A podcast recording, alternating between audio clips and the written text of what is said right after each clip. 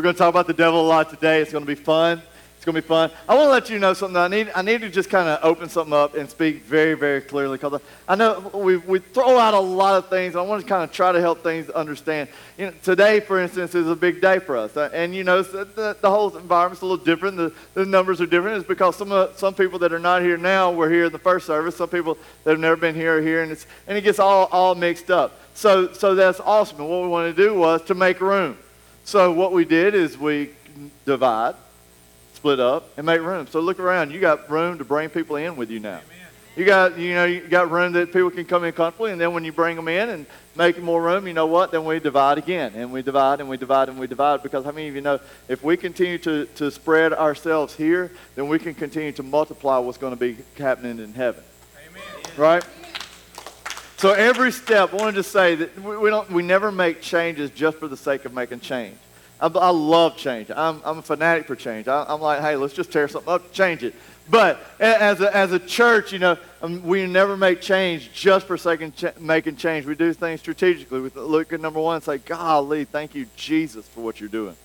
Thank you, Jesus, for the lives that have been changed and transformed and made new.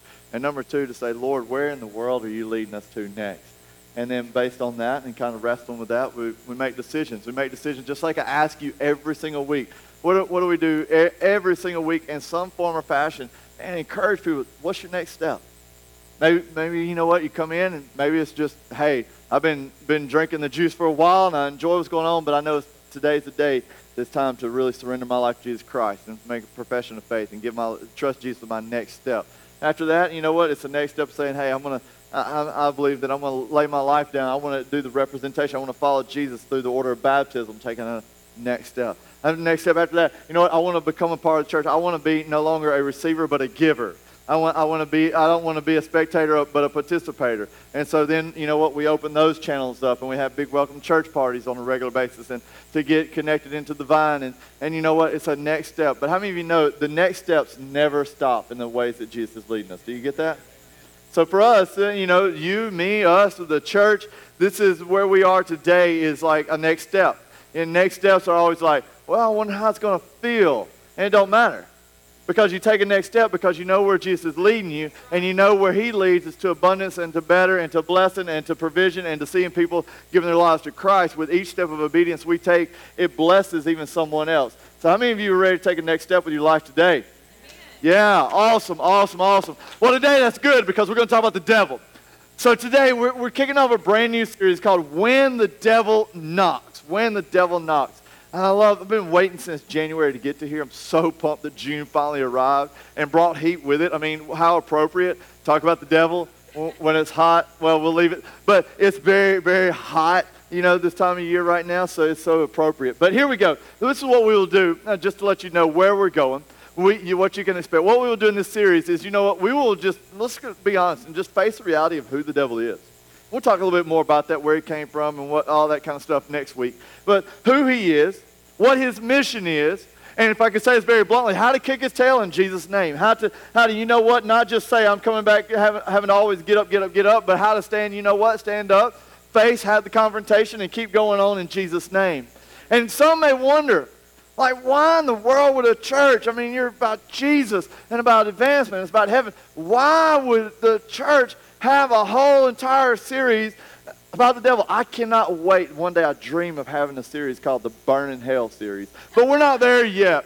And we'll have a whole series about hell because you know what? It's a very real place that people need to know about. We're hardcore grace. Hardcore. You are the righteousness of God in Christ Jesus. You are made brand new. You're the head. You're the overcomer. And we'll get into more of that in a minute. But we're hardcore in that. But you know what? There's also, there is another side. There is the enemy who has a mark on your life. And it'd be a, you'd be, be a fool to just ignore that he's there.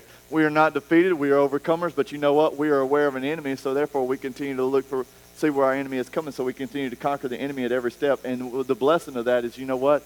The benefits roll into the lives of those around us. When we see how the enemy is attacking us, then we can be wise to it. And you know what? And it does not destroy us from the plan of rescuing other people in the midst of it. So it's easy. The reason we talk about the devil for a whole series is, you know what? The Bible talks about it. The Bible talks about the devil, devil a whole lot. In fact, I believe uh, the, the, Bible talks about him. The world suffers for him. The media romanticizes him. And can I just be honest? I would be willing to say that most of us don't even really too much believe in him. And yet today we want to also lead people. So I believe it's time that, you know what, we empower people against him. In fact, there's a story about the devil that goes like this. I don't know, you may have heard it before. Um, I don't remember where I picked this up at, and I've tried to Google it. I was like, surely this is like a famous story that somebody's used a gajillion times. But I never could find it, so I had to kind of work off a little bit of memory, but um, which is very hard in my world. But so the, the story of the devil goes like this. Many, many, many, many centuries ago, the devil was starting to lose ground. He had, you know, the whole Adam and Eve scenario, he really kind of got a good advantage going there. He had some real headwind going. But he began to lose ground. And so they began to think, say, you know what? A lot of people are starting to come to Jesus. They're, they're understanding grace and salvation and being made brand new. And they begin, and he's losing ground. Hell is starting to lose its influence. And so the devil called in all the mighty angels, his demons with him, and the, the top of the elite, the captains of the captains of the captains, uh, you know, way on up, upper elite, said, guys, we got to have a meeting. We got to figure out a way, something to do. We are losing ground, and it's time we re strategize our plan and come back and they're like, we're in, you know. And so they meet up and they start writing about dusk, and they go. The meeting goes all night long. They come up with all kind of ideas. First, they're just like, hey, let's just go, you know, let's go break some legs and let's go cause some pain, and people get mad and they give them God. And, you know, they went through all the little dumb ideas, and then they finally started getting landing on things a little bigger. They said, I know, I know. One guy come up, he said, um, I, I got, I got it, I got it. What we'll do is we will, we will um, tell people that God doesn't love them anymore. I'm like, yeah, yeah, but that's really just not really hitting home, you know. Uh, at some point, you know, people just kind of wash over, and then somebody else will come along and show people how much God really does love them. Then we lose the ground. Ah, that's not really a good plan. No one says, I know, I know, I know. We'll, uh, I, will tell you, we will uh, just convince the world. We'll, we'll begin to tell people that, that Jesus really didn't die for their sins. He really didn't come. Like, oh, you know, it's just too much history that backs up too many things to support, too many things cross that line. I, I really don't think it's going to. I, I know. We'll get people addicted and we'll, we'll provide more things and more hobbies and more chemicals and more things to addict them and, and to take their time and to take their mind. It's like, yeah, it sounds great, but then they'll, you know, they'll, these Christians will just make these centers and they'll make homes, and they'll make places to help people find recovery, and, and they'll find recovery not just from what they went through, but find a new life in Christ. And oh, we Nothing really. They just wrestled and wrestled and wrestled all night long. Finally, as the sun is starting to pop up, one, one head demon that had been sitting in the background the whole time, just been listening and processing and listening, processing. I got it. What? I got it. I got it, guys. This is great. They'll well, what is it? It says, we're not going to tell people that God doesn't exist. We're not going to tell people Jesus doesn't exist. We're not going, we're not going to give more problems. We're not going to focus on all that. How about we just back up a little bit and we'll just convince people you don't exist? What do you mean? Well, if you don't exist, then nobody's really going to care all that much about what God has to say because there's really no other side to this.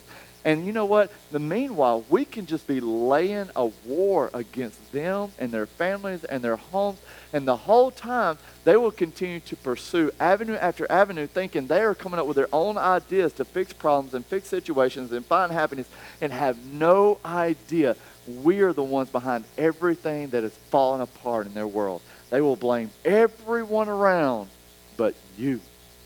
And that gives us the advantage.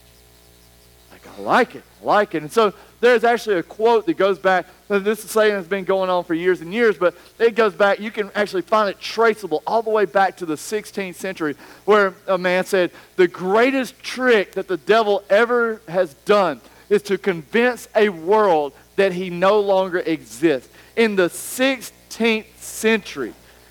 Wow. You ever think things are getting worse and worse? Oh, man. Do you realize it's been bad? Can you imagine? We're talking, I, I don't know what, 16, 20, I guess that's five centuries back. If my math is right, I only passed math because I'm teacher liked my mama. So, I mean, y'all help me out. That's true. That's not even a joke.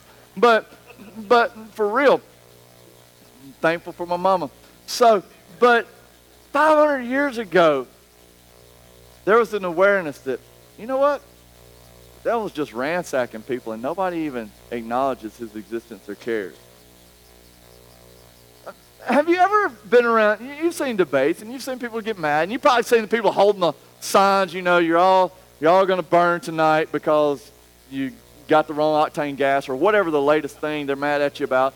Let me let me ask you this: or, or debate, and these people on TV, you know, they want to debate. And you had these big uh, theological somethings. I don't know, have you ever seen an argument or a debate when people were arguing if the devil is real or not? Like, there's not a debate out there. You, you can, I, I didn't try YouTubing it, but I bet you could like search it on YouTube and you like the devil debate. Is he real? You know, I, no, you find all the God debates. You find all that. No, what do people do? They argue about God. Why? Because the world doesn't even consider the devil. But, John, but Jesus said this about the devil in John 10 10. He says he called him the thief. He says, The thief comes only to steal, to kill, and destroy. But I have come that they may have life and have it to the full or have it more abundantly. Says the thief comes to steal, kill, and destroy. Jesus acknowledged the devil. Jesus didn't talk lightly about the devil at all. And this is why it's important to note. If we don't consider him a threat, if we do not even consider him an enemy that is plotting our harm, then we will never resist him when he is destroying everything around us. Consider this. What happens? To, what's the natural thought process when something bad happens? We'll, we'll, we'll make some physical and some emotional examples. Something physical. I mean, maybe, maybe it's something bad happens to someone. Maybe it's cancer. Maybe it's abuse. Maybe it's some maybe it's a lost job and so therefore lost income and then it's all the way down to a lost home and it's maybe it could be something emotionally bad. Like someone gossips. Ooh, they said something about me. And they spread lies about you. Maybe maybe maybe it's something emotional and because just anger because of what someone said. And because they said it at work and because because of what they said and that's what you said back and you ended up getting fired because you couldn't control the emotion. Maybe the maybe the physical destruction of some sort of what is some sort of common response when there is physical destruction that happens around us? Abuse, a neglect, people suffering, me suffering. What's what's the typical? Can can we just go right to the source? Why me? Right? Or or we or maybe another response would go something like this. Have you ever been here? God, why did you let this happen to me? Right? It is not fair. Have you ever said any of this? Emotional, maybe it was an emotional destruction of some sort. What's our normal response to an emotion, emotional turmoil? If they wouldn't have done that, then I wouldn't have done what I did. Why do why? I, I would. The reason I want a divorce is because of you, right? I can't take you, you, you. It's always somebody else. Maybe it's the other guy said something first. And if he wouldn't have said something, I could have kept my mouth shut, but he knew how to push my buttons. And when he said something about my mama, it was on. I don't care if I'm 48, I have still got a little junior high in me, you know? Why? Have you, have you ever, what do we do when destruction is knocking at our door and, and it's happening all around us? Don't we typically blame? Blame. And the other idea we usually come up with I think, blame. And who do we blame? We blame God so often. We blame others. Who rarely, ever, ever, ever shows up in the conversation? The devil. The source. Who rarely, I mean, have you considered how obsolete he is? Look at what Peter, Peter is a guy who knew about some failures. He knew about some attacks. Look what he says in 1 Peter 5 8. He says, stay alert. Let's just stop right there because there's revelation in the punctuation. Remember, he says, stay alert, alert, alert. Like, have you ever been have you ever been woken up from a dead sleep because you heard something and it scared the, the who knew out of you? You're like, ah! And whether you say it, whether you're a verbal person or whether you're an internal person, at some level, it was still a scream to you because it was going, what, what, who is it? Who, who's there? Huh? Right? And you jump up and like grabbing bazookas and jumping out and just ready to take it on, wishing, if you're like me, when Callie does this to me, oh man, I feel like I lose years of my life. I'm like, I'm to die before I'm 50. It's to happen. You've done taking like 10 and 20 years off at a time. And it wakes up like this because it, it goes like this. Danny, Danny, Danny, wake up. Somebody's in the room. I'm like, why are you telling them we know? The element of surprise is gone. Somebody's about to pounce me. I'm just thinking, don't you get them? You know, but you, you know, you, you noticed it. Do something about it first. Help a brother out. No, what do we do? We freak out. Sometimes, maybe, maybe I hear some of my, my guy friends jumping up and sitting on the bed for about the next 30 minutes with a pistol and just watching. You know, wishing that we all would have stepped. If you've got an Alexa, you're a blessing. And if you've got an Alexa that controls your lights, then you're obviously a blessing. Because then, then you could just say, Alexa, turn on the lights. Woo! All right, we're clear, you know. Peter said this. He says, stay at my point is this. He says, stay alert. Like, wake up. Get out of the stupor. But then he follows it up with this. Watch out. Stay alert. Watch out. Stay alert. Watch out. Like you're on a tightrope. Stay alert. Watch out. For your great, your great enemy, the devil.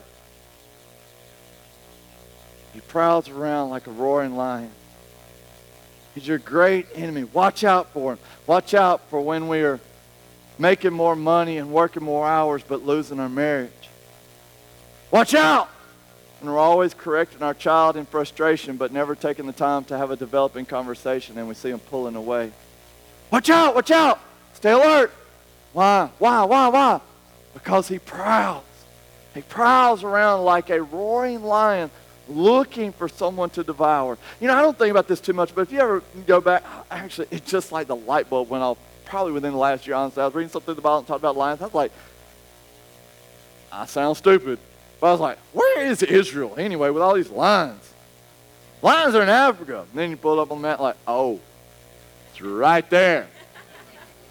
right next to it. And come on around the loop there around the sea, and you got Greece where if you look back, go into the Roman days and where they are right here in the text of the scripture, where they threw people out in the Colosseums and everybody cheered to see people fight lions. You remember, we, we think of it so flippantly when David and Goliath, and David said, when a lion or a bear came to steal my father's sheep, I wrestled it, you know, with my bare hand, ripping their jaws, you know. We think about Samson reaches into a lion's carcass. Lions were like, for you and I, we go to a zoo in which they do something. For lions, for them, they would see them and hope they didn't do something.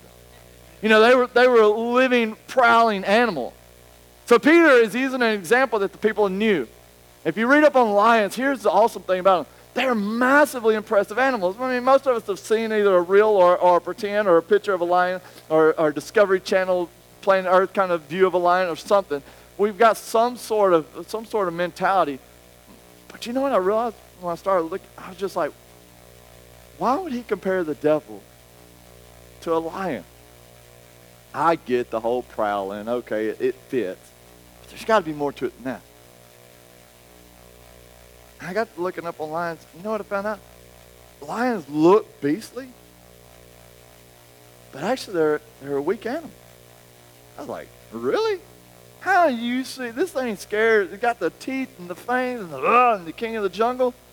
But if you read up on lions, you know they're so massively impressive. But but they're not as strong as we think they are. And what I mean is this, not because the outside, but not because of the appearance, but because of the internal operating of they have some they're, they're these big animals with small lungs and big animals with a small heart. And so what happens is, you, you know how it is, they run out of wind real quick. Quicker than the animals that they're seeking to devour.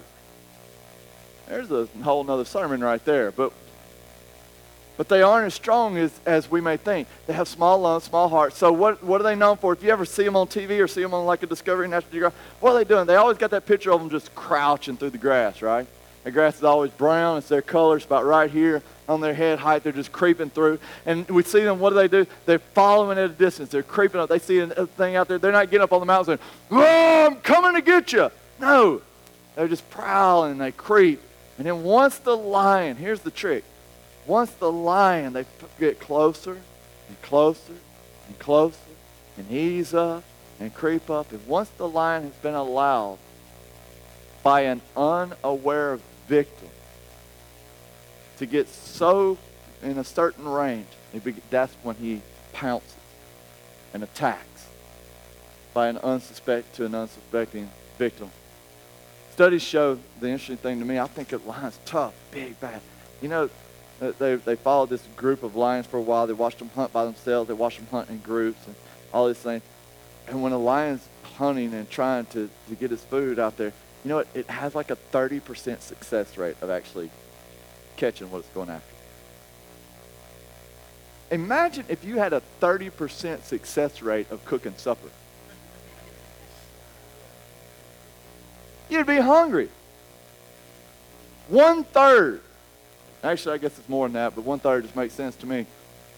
But it's a little bit less than that. 30% is what am I saying? Is this. He's the lion is looks fierce, has intimidation, but is highly unsuccessful.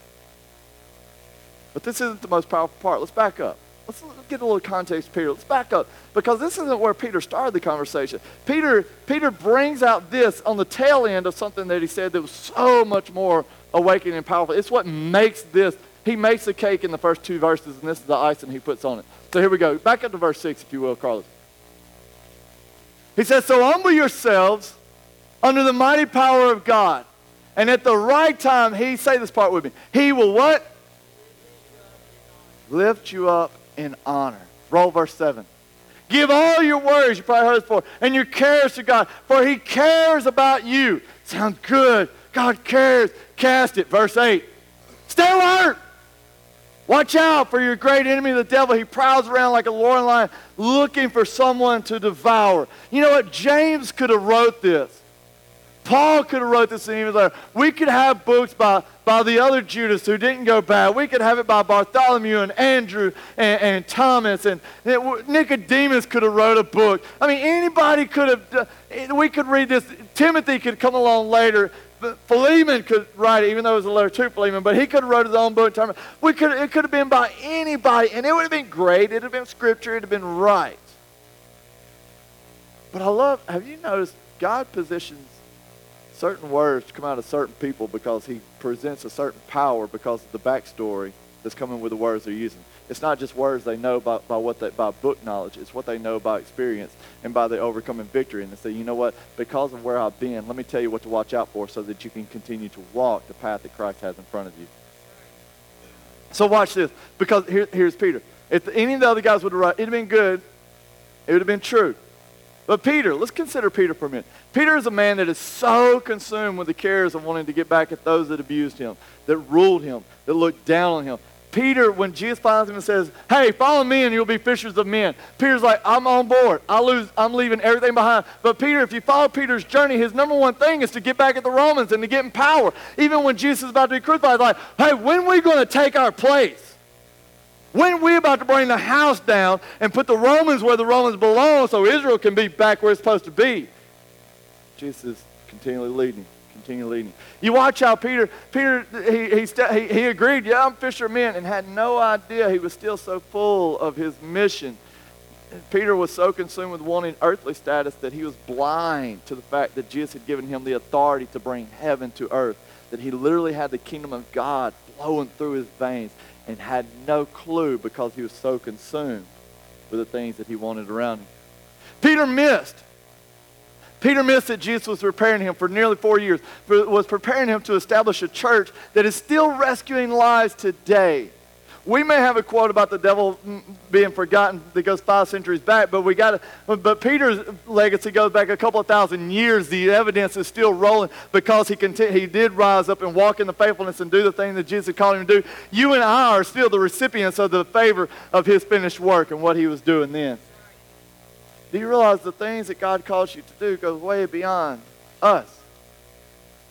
Peter missed for nearly four years as a follower of Jesus because he cared so much about the things that he didn't like in the moment that he blamed others for. I wonder.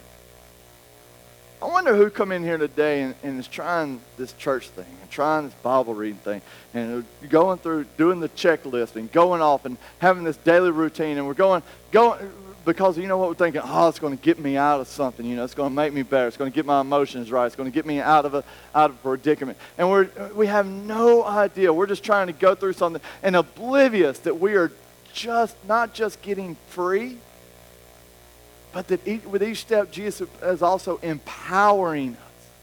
Empowering us not just for ourselves to be free, but to see other people become free as well, to rescue others. That the kingdom of God is not just powerful, but it is powerful through you. He missed it, though. Peter did. For nearly four years because he cared so much about the things that he didn't like in the moment. Things that he continued to blame others for.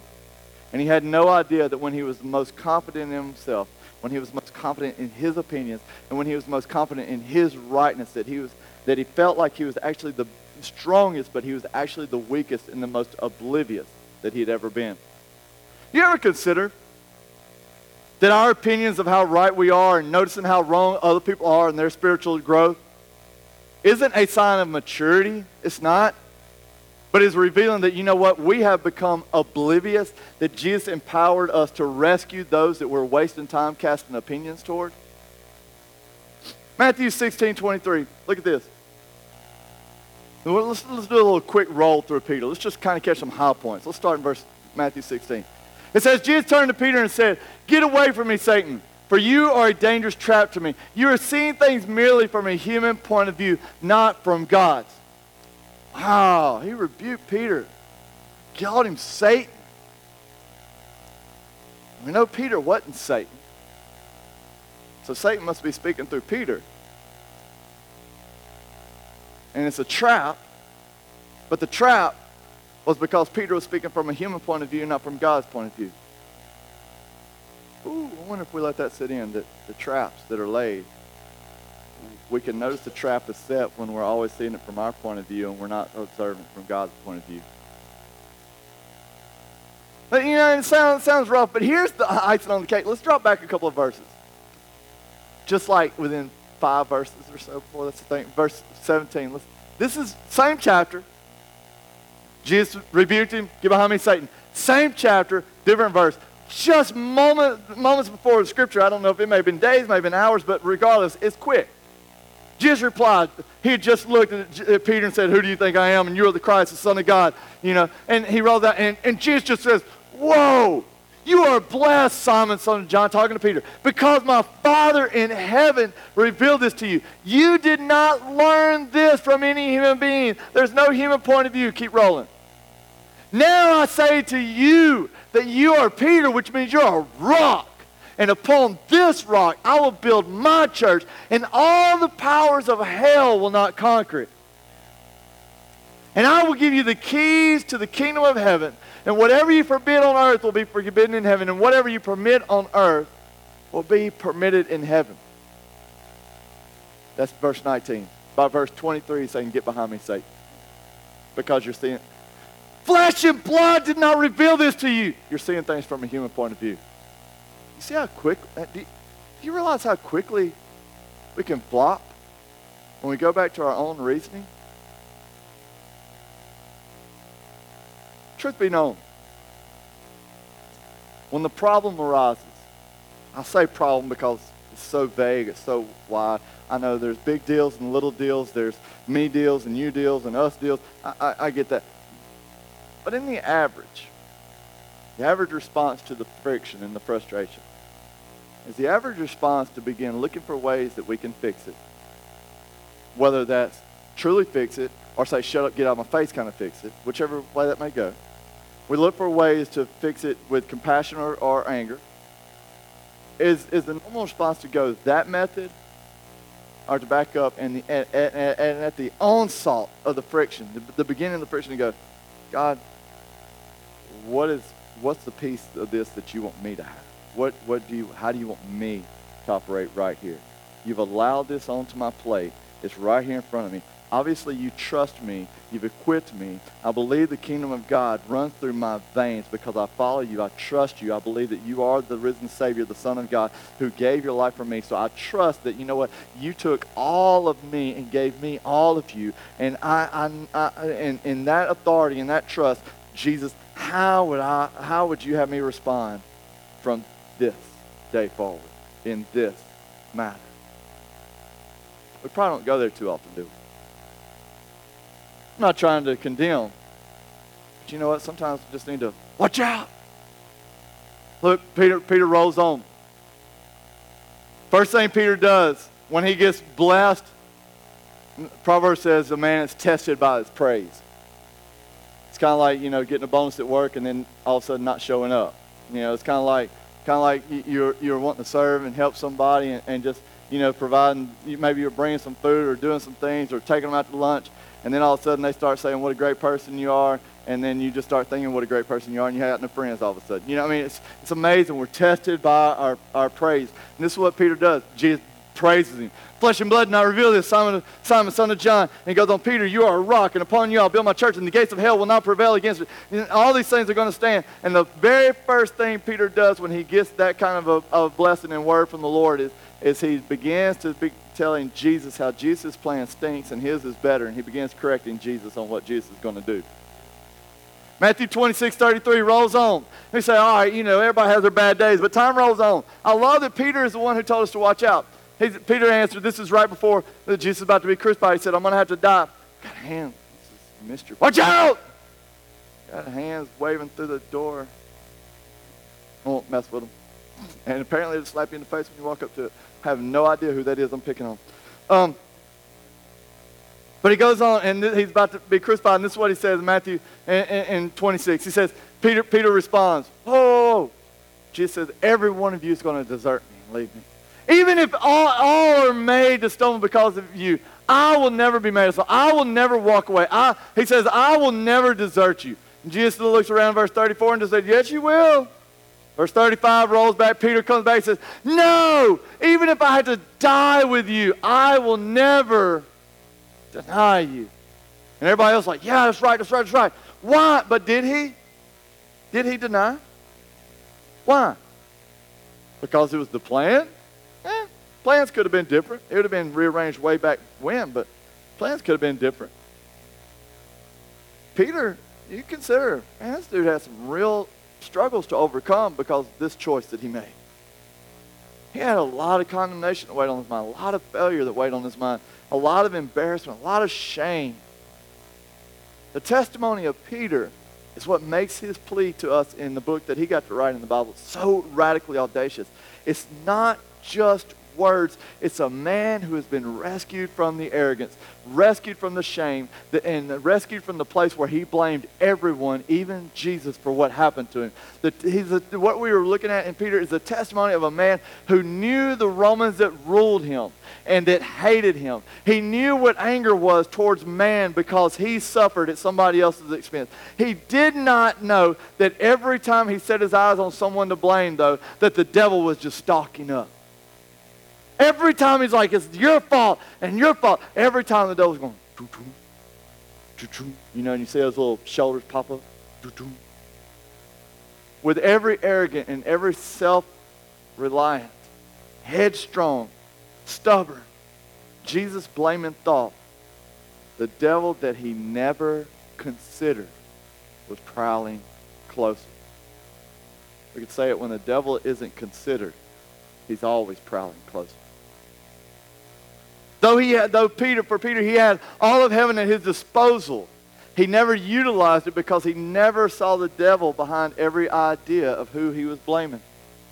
I'm going, I'm to be very vulnerable for a moment if I can, and hopefully to, to help some other people. But and I just throw something I, I think a lot of people can relate to. If not, maybe you will one day, or maybe you've seen it. Maybe you've experienced it on the bad side of this. But can I just say, being a parent is stinking hard. It is. And I mean, I'm all about I, I watch y'all. Mm-hmm. You got older kids than me. I'm watching whether I want to follow your tracks or not follow your tracks. But you know, I, am I'm, I'm watching like what what where's the, the the the where's the system that brings out perfect people, and being a parent is hard. And so what happens is this: I end up finding myself. I, I will admit I can be. I find I don't intentionally. I never plan on it. It just it happens. I can find myself being a very overbearing parent. And if you've ever been raised in a really strict home, you, you know what I'm talking about. You're like, when I get out of this house, blowing it up, baby. You know, but I can be overbearing without even ever meaning to. And I can throw all the excuses all day long. I can say, well, I see what my children, and this is true, I see what my children are capable of, every one of them, and I just know what is in there. And when I see them do something dumb, make an unwise choice, ah, it irks me. And I just think, you know what, I can correct it for some kind of way. I think I can correct them out of it. I think I can correct them back into the wise path because I know it's in there. And then there are those times, because of that, that I get to see the hurt in eyes. See when it got pushed a little too far. And I see, I see just that, man, I can't do anything right, can I? How many of you know that's a, that's a low feeling? It's a low feeling to land in a place you never meant to land while trying to do something that was so good. And a little while back, I was, God let me see in one particular instance, I was made aware, and God let me see that what I was attempting to force in the right way was a result that I was not considering. They didn't, my children do not need greater correction. They need correction, don't get me wrong. They do not need greater correction. They need greater guidance. But you know the problem that, that, that comes with greater guidance? It requires not more of them, it requires more of me. That's why I'd love to correct. It, it requires less of me. Hey, you shouldn't have done that, do that, fix that. It doesn't matter who's to blame, just suck it up, deal with it, apologize, roll on. But greater guidance requires so much more. So the poor choices are no longer something that I can blame them for. The poor choices, in order to have God's outcome, the only way to have it have God's outcome is, you know what? It requires me to humble myself under God's mighty power and, and trust that, you know what? At the right time, He will bring the honor of His trust back to the forefront. He cares far about my kids than I do. I'm grateful that the Holy Spirit brings an alertness that the devil plans to devour. I'm grateful that the Holy Spirit is like, choo choo, look what's going on. You're trying, you're trying so hard to do something that you're going way over the top. This is all your point of view, Danny. You're pushing too much. But today, I want to ask you this. Where is the friction that you end up blaming others for? Think about it. Where, where is the friction, the frustration? Where, where is the friction that you blame everyone else around for that? Blame everyone.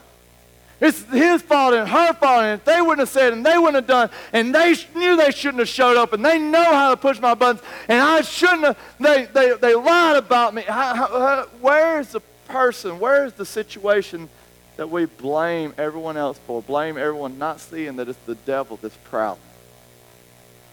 What, let me ask more like this. What is the worry that keeps you up? What is the thing that makes anxiety high? What is it that you're even more frustrated with because none of your ideas to fix it have fixed it yet? Y'all land there? Can I tell you, if you are a follower of Jesus, this is the beautiful, beautiful part. All of heaven flows through your veins.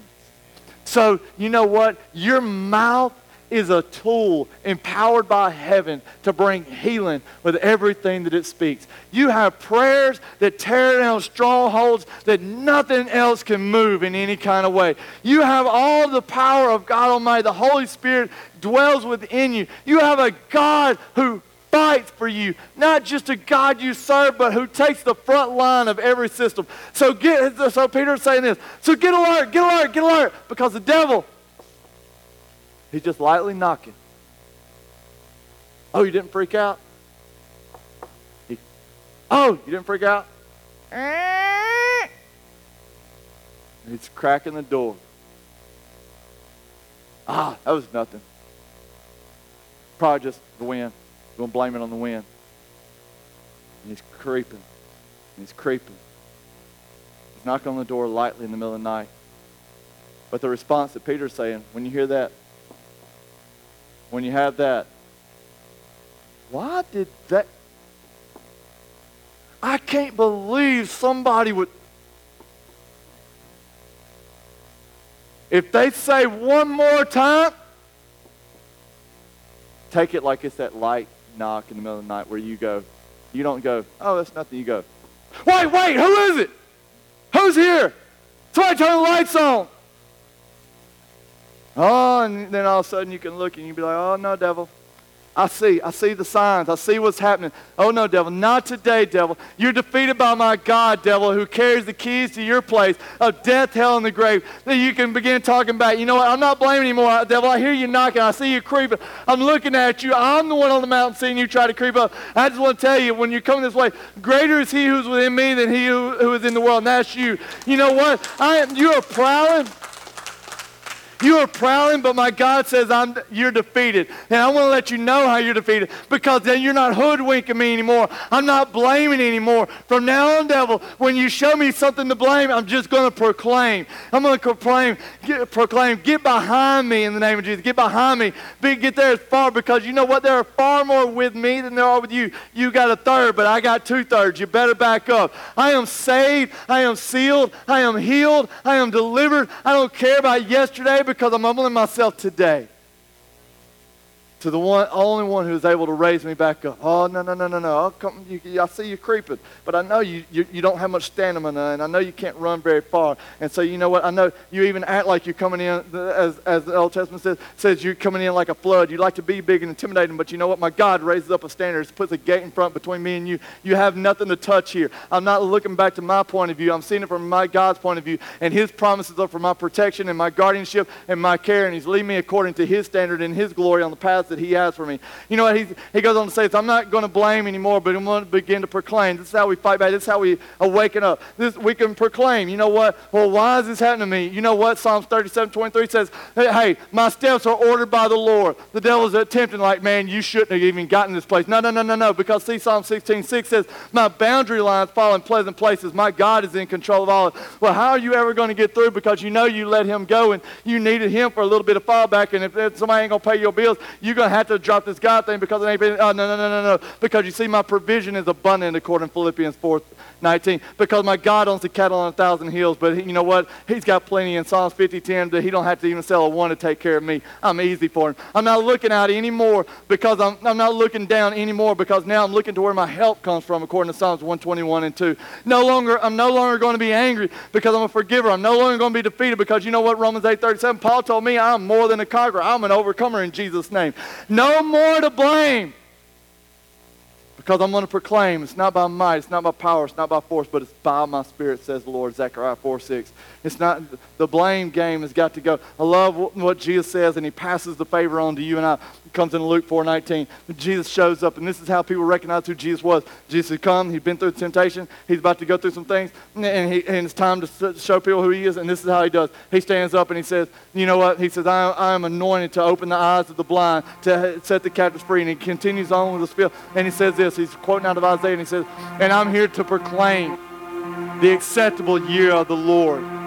I know the Romans are ruling you. Peter, if you're listening out in a boat, I know you got anger issues with people you blame for your problem. But I want to let you know from in here, from the temple to outside in the streets, I'm coming to proclaim the acceptable year of the Lord, the Lord's favor. You see, we're reading 1 Peter 5. But in 1 Peter 2, he'd already laid out a track for them. He'd already told everybody who they were. This is you. If you're a follower of Christ, listen to this. You are a chosen generation. You are a royal priesthood. You don't, a paparazzi can't handle you. You are a holy nation. You are his, his, his with a capital H. You are God's own special people that you may proclaim the praises of him who called you out of darkness and into his marvelous light, that you may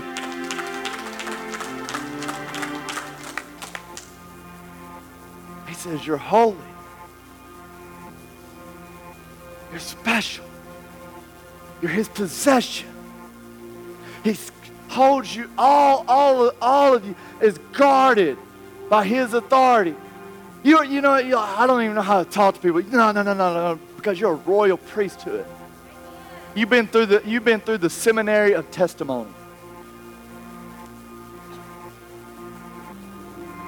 All because that we may proclaim the praise of what it's like to come out of darkness into the light. Come. Come. Come. You realize, I can say? Jesus, Jesus didn't come to rescue you out of a hole. No, I could use the scripture to kind of swing that away, but but it's simply called to step into the light. You know what? You know what happens? Never, and never once, never once. I'm serious. There's, we don't hang out just lay in our bed all day or anything at home, just like, oh, you know. I, but there, there's a rare occasion just lay there a little later. There's a rare occasion getting to lay there when the daylight is up. It's just like, and never once when the lights come up has one of my kids come to the door. They have come to the door, but never once have they come. Same knock that happens at night. Because see, they only do this like twice a year, knock in the middle of the night. That's why it's so freaky. But never once did they come in the morning. In the daylight, they come and knock a lot. Never once did they come and went. And Callie go, wait, wait, somebody's in the room! Danny! Never one time in the daylight has it happened. But in the dark, it always happens. What am I saying?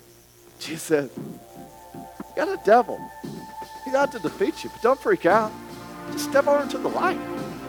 Just come out of the darkness. Everything's freaky in the darkness. Everything's scary in the darkness. Everything's nervy in the darkness. There's all kind of agendas in the darkness, and there's all kind of creepers and gremlins and things coming to life in the darkness.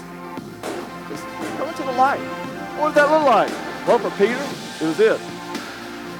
Quit seeing things from your point of view. It was, Peter, step back into this place where I can say,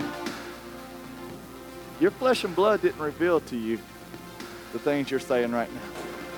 People will think you're crazy whenever you're going through going through all tragedy in this world and you continue to walk in peace. They will think you are nuts. People will think you are crazy when you forgive. People will think you are crazy when you let go. People will think you are absolute nuts, but you but you know what doing because because it's not fleshly and you're in the light and you get to say, you know what? I'm glad you noticed that because God placed me here as a royal priesthood, beckoning for you. I'm going to proclaim it is my Jesus who brought me out of here, and I want to beckon you. Come out of the darkness and over here with me. You will love it. You won't have to freak out anymore. And you know what? When the devil is prowling, it's okay because you're in the light and you can see him from a long ways off. And God's not going. Only got a boundary line. He can come so far anyway. So, so no big deal. We can just laugh at him and keep walking and carrying out the plans that God has for our life. The devil, watch out! But don't be confused. He's defeated.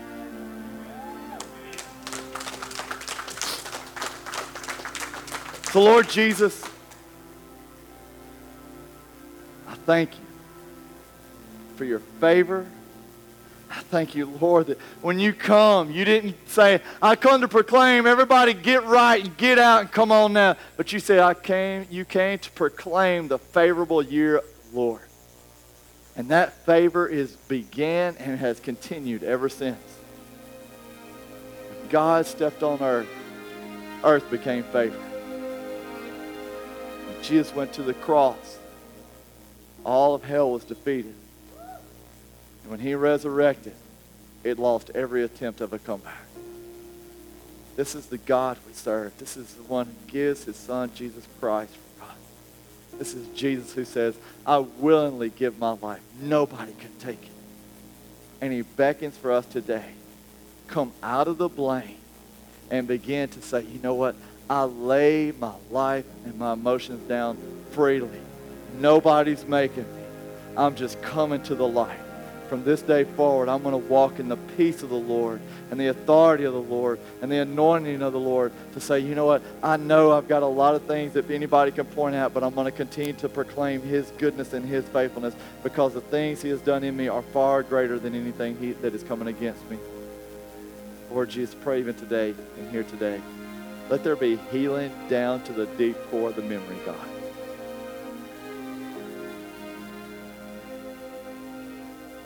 Even things that just need to be forgotten. That's rare case where it is, Lord, just let a supernatural healing come over that. offer to you in Jesus' name.